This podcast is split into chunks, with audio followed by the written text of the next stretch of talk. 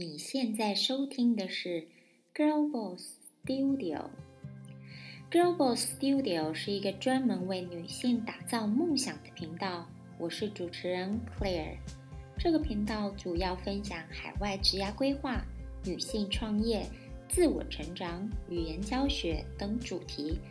如果你是新加入这个频道的 Girl Boss，不认识 Claire，请让我做个简单的自我介绍。我是个有十年海外工作、华语教学、个人行销经验的英国女创业家，目前在英国伦敦经营着自己一手打造的亚洲语言学校 Lingo Class，同时也是英国 UAL 伦敦艺术大学语言中心的华语文化艺术讲师。我也想借由这个频道，帮助更多想要往海外发展的女性。成功成为职场上勇敢的 girl boss，以及自己人生的 girl boss，因为你的人生由你选择。欢迎大家追踪 Claire 的 IG，请搜寻 girl boss 点 Claire。这是 Girl Boss Studio 的第二集。那这一集我们要谈谈海外工作十年我学到的六件事情。还有呢，给想出国工作的你一些建议。那距离二零一零年我第一次到海外工作到现在已经将近十年的时间了。那先来谈谈我这十年去了哪里，做了什么。那二零一零年到一三年的年底，我人在加拿大的温哥华。一开始呢，我去念了一个。TESOL 的课程就是英语教学课程，并开始半工半读的教华语。在我完成学业之后，我陆陆续续的呢，在三个中文学校里面教华语，同时也经营自己的个人的品牌、教学品牌，成功的呢，呃，让教华语成为我的全职工作。那到二零一四年、二零一五年呢，我回台湾进行了自己的第一次创业。那创业呢，我做的是一个华语教学工作室，叫做 Hello Mandarin。那除了我自己在做教学工作以外呢，同时也雇佣了四五个老师一起来帮我教所有的学生。那在二零一五年，我决定到。呃，英国伦敦要做进修，所以我在伦敦的伦敦大学的亚非学学院进修了一年的华语教学专业的证书。那二零一五年到二零二零年，就是我呃决定在英国 settle down，所以一直到现在。那同时，我在进修的当下也是半工半读，陆陆续续在四五个语言中心教华语，一直到二零一八年，我成立了 Lingo Class。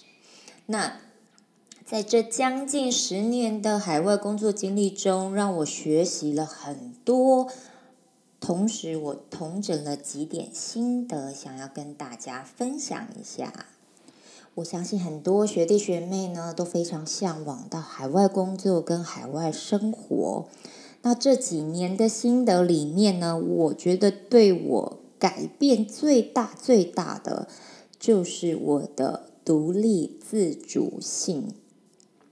对，因为我在台湾的时候是家里最小的小孩，所以呢，其实从小到大，我对于事情处理事情。部分我都不太需要烦恼，可能家人跟哥哥姐姐都可以帮我生活上打理的很好，所以现在自己抛把自己抛在国外之后，我就要慢慢的自己建立自己的独立自主性，从租房子啊，从找工作啊，从生活中的大大小小事情都要自己想办法。连自己最不擅长的做饭都要自己想办法。对，那提到工作这一项呢，得要说一下，可能在台湾找工作跟在欧美找工作是非常不一样的。从 CV 的部分、跟流程的部分，还有语言的部分都不一样，所以在这中间呢，我就建立了很强的独立自主性，让我跟自己更有自信，更能够独立的呃处理所有的事情。那同时间呢，呃，我也发现了自己可以很享受自己一个人旅行，这个让我有一点。有一点惊讶，因为啊，自己在台湾的时候，总觉得旅行就是要跟朋友、跟家人一起分享啊。但是，呃，我在海外待久了之后，我发现我真的很享受可以自己旅行、自己安排行程、自己呃想要说走就走的那一种感觉。所以我渐渐的呢，嗯，觉得。其实自己旅行是一个非常棒的事情。接着第二点呢，就是我学习到了真正与多元文化共处的机会跟国际观。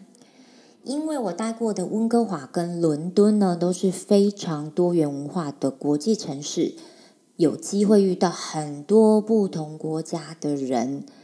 欧洲的人、北美洲的人，甚至非洲的人，各式各样的人。那你从这些不同国籍的人里面呢，你跟他们交流，跟他们对话，就会发现会激发非常多不一样的想法。那相对的呢，可以从中学习到很多多元文化看世界的面向。因为每一个人看世界的方式都是不一样的。那第三点呢，是现在觉得非常深刻的一点，就是在呃这么多年的旅居海外之后呢，我觉得深深的更爱台湾。为什么呢？因为我们在台湾的时候，我们往往往往会视一切为理所当然。呃，但是当我们长时间待在国外后，会惊觉，哇，台湾带给我们的东西有多么的独特，然后台湾是一个多么优秀的国家，尤其是呃医疗系统部分跟便利性的部分，那尤其是国外的医疗系统啊，真的跟台湾的呃健保。整个是相差天差地别的差别，那同时一样生活便利性也差非常的多。像台湾有就是有二十四小时的 Family Mart、Seven Eleven，然后什么小北百货，各式各样的都是二十四小时的营业。但是你可以相信，我们在很多欧美的国家，周间呢七点所有的店都关了。那周末甚至到很多店都四点就关了。举个例子来讲好了，我上个礼拜呢，因为吹风机坏了，但是今天一定要洗头发，所以必须一定要有吹风机。我是那种到下午两点冲出去买的一个窘境，因为你像上网订，它不可能在两个小时之内就送到，所以这种。生活台湾的生活便利性是真的无可取代。那同时间还有食物的部分，因为我处处于大家所称的呃美食沙漠的英国，所以常常就是看着那种 YouTube 的频道，那些台湾美食都是这种，真的会很想要流泪。所以在这个 moment 就会更爱台湾。对，那尤其是二零二零年，台湾有一个非常棒的表现，就是在防疫上的表现，让我觉得非常呃 proud of I'm a Taiwanese。对啊，大家都对台湾非常刮目相看，更爱台湾了。那第四点呢，就是我发现自己在海外那么久之后呢。我发现自己更爱自己了，为什么呢？因为大家知道，我们传统的亚洲女生往往受到比较多的压力。什么样的压力呢？像是什么样的年纪就应该结婚，什么样年纪就应该生小孩、步入家庭，甚至呢，在亚洲，大家对女性美的标准也相对比较严格。你一定要身高减掉一百二，才是一个普遍大家觉得你是漂亮的女生。又要瘦又要很白，然后有些女孩子的目标的人生目标好像就是要瘦。但是在国外久了之后，你认识更多的女性，不同国籍的女性，不同的肤色的女性之后，你会发现，其实美的定义一定义是非常广的。每一种的国籍，每一种肤色的人都很美，不论环肥燕瘦，都是一种美。更重要的就是有自信的女生就是美。所以久了之后，你在这个环境下，其实大家都会说：“哇，我觉得你很漂亮啊，我觉得你很有自信啊。”你慢慢的、慢慢的，久了之后，你就会学会更爱自己。然后久了之后，也会学习说，你要学习的不是让自己更瘦或更白，而是要让自己更有自信。接下来的第五点呢？就是努力工作之外呢，也同时享受人生。那我们在欧美国家，你会常常发现五点半以后办公室空无一人。尤其像现在，呃，我们公司是在一个 co-working space 的的空间，所以就同时跟很多不同公司的人一起一起共事，一一起 share space。我会发现，真的到五点半以后，所有人全部走光，因为所有人都非常准时的上下班。那为什么呢？因为大家都非常的嗯努力工作，但是同时也努力的享受自己的人生，在下。下班之后，大家会花时间去旅行啊、出游啊、跟家人朋友聚会啊。那反观呢，好像在亚洲人似乎都会花比较多的时间在工作上。所以呢，我长期在海外工作后呢，我慢慢的学会我在工作上的 on 跟 off 都分的稍微比较清楚一点了。现在我离开办公室，我就不要再想着工作的事情，然后周末呢就尽情的出去，呃，吃喝玩玩乐啊，跟朋友相处，跟家人相处。对，那最后一项，最后一项呢是比较 personal 一点的，就是我找到了自己在工作上、事业上的野心。其实我。一直以来都不觉得自己有能力可以创业，一直到我去海外工作以后的大概两年，我还是觉得说，我觉得我当一个老师就好了，我当一个老师就很快乐了。但是慢慢的，因为我遇到的人，我遇到还有我所处的环境下，呃。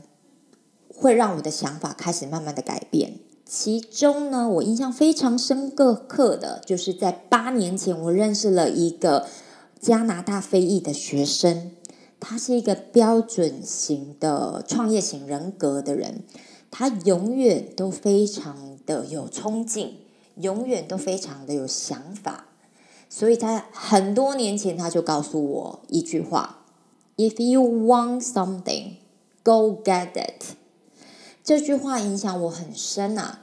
想要得到什么东西，就马上行动去得到它。那慢慢的，就助长了我自己在我自己工作上跟事业上的野心。我想要有一个自己的学校，我想要我自己的事业。所以呢，我觉得这也是在我出。出国之后，在海外工作之后，才有办才有的想法转念。我觉得，如果现在我一直都待在台湾的话，可能不见得我就会创业喽。因为想法上面的改变跟环境上面的改变，真的会影响你非常的大，跟非常的多。接着呢，我想要给想要出国工作的你，想要在海外生活的你的一些建议。那建议的第一点呢，就是其实毕业之后不要急着出国，在国内累积一点工作经验会更好。为什么呢？因为啊。其实你可以更清晰的知道自己想要些什么。有时候刚毕业，好像就是有一股冲劲嘛，但是呢，你其实没有想清楚自己到底想要什么。对，这一点是非常危险的。其实，那还有呢，就是有一点工作经验，会让自己在海外工作的时候更加有优势。因为不见得每一个人都有海外的学位，那但是呢，你先在国内累积一些经验时候之后呢，专业经验之后再去海外闯荡的话，可能会更加顺遂一点。好，那第二点，我觉得想要给大家建议就是，嗯，要把自己出国闯荡的目的想好。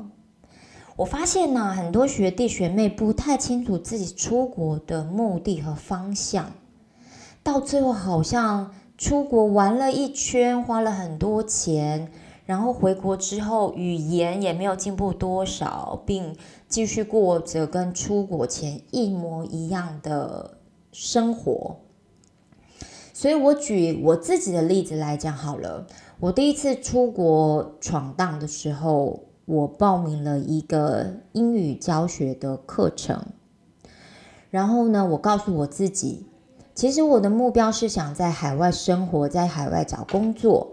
但是呢，即便我真的失败了，我还是拿到了我的英语教学的专业证书。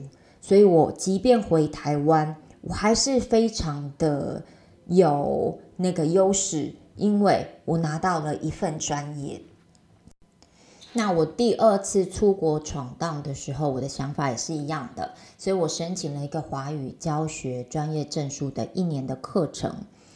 那逻辑一样，就是我觉得如果我出国闯荡失败了，我还是可以拿到我的一个专业证书，对我未来的履历都是一个很棒的加分。那最后一个建议呢，就是如果你把海外的工作经验，你要把它当做一个人生的重要的资产，跟未来履历的加分，而不是觉得说我出国一定要赚多少钱，因为其实仔细的算下来，像可能你在。欧洲国家像在英国，呃，工作的话，我觉得也是非常难存到钱的。但是呢，这些的工作经验都会是变成你人生非常重要的资产，同时呢，嗯，也是未来履历的加分。那所以挑工作也非常的重要。我们要选一份工作呢，是可以未来。很骄傲的可以把它放在履历上面的，而非只是为了生存下去而做的工作。那随着你的年龄增长，你再回顾从前，你会发现最珍贵的真的是时间。也许你现在可能才二十五、二十七，但是某一天你会忽然醒来，发现自己已经三十五、三十七了。那但过去的十年里面呢，你也许会惊觉自己真的浪费了非常多的时间在做很没有意义的工作，或是浪费很多时间在玩乐上面，同时也浪费了不少时间追逐这没有意义的人人事物。所以我会鼓励大家在出国前先做规划。还有想好自己的目的跟目标。希望呢大家会喜欢今天这集的内容，然后也感谢大家的收听。毕竟呢，也许你现在这个时间你要选择的是追剧，或是想花更多时间在划手机，但是你却选择了来听 Girl Boss Studio，这让我非常非常的感动。欢迎大家追踪 Claire 的 IG Girl Boss 点 Claire。如果你喜欢我的 Podcast 频道，也欢迎大家在 Air Podcast 给予我五星的评价。有任何想听的主题，也可以在 IG 上留言给我，让我做进一步的规划哦。那我们下集见喽，拜拜。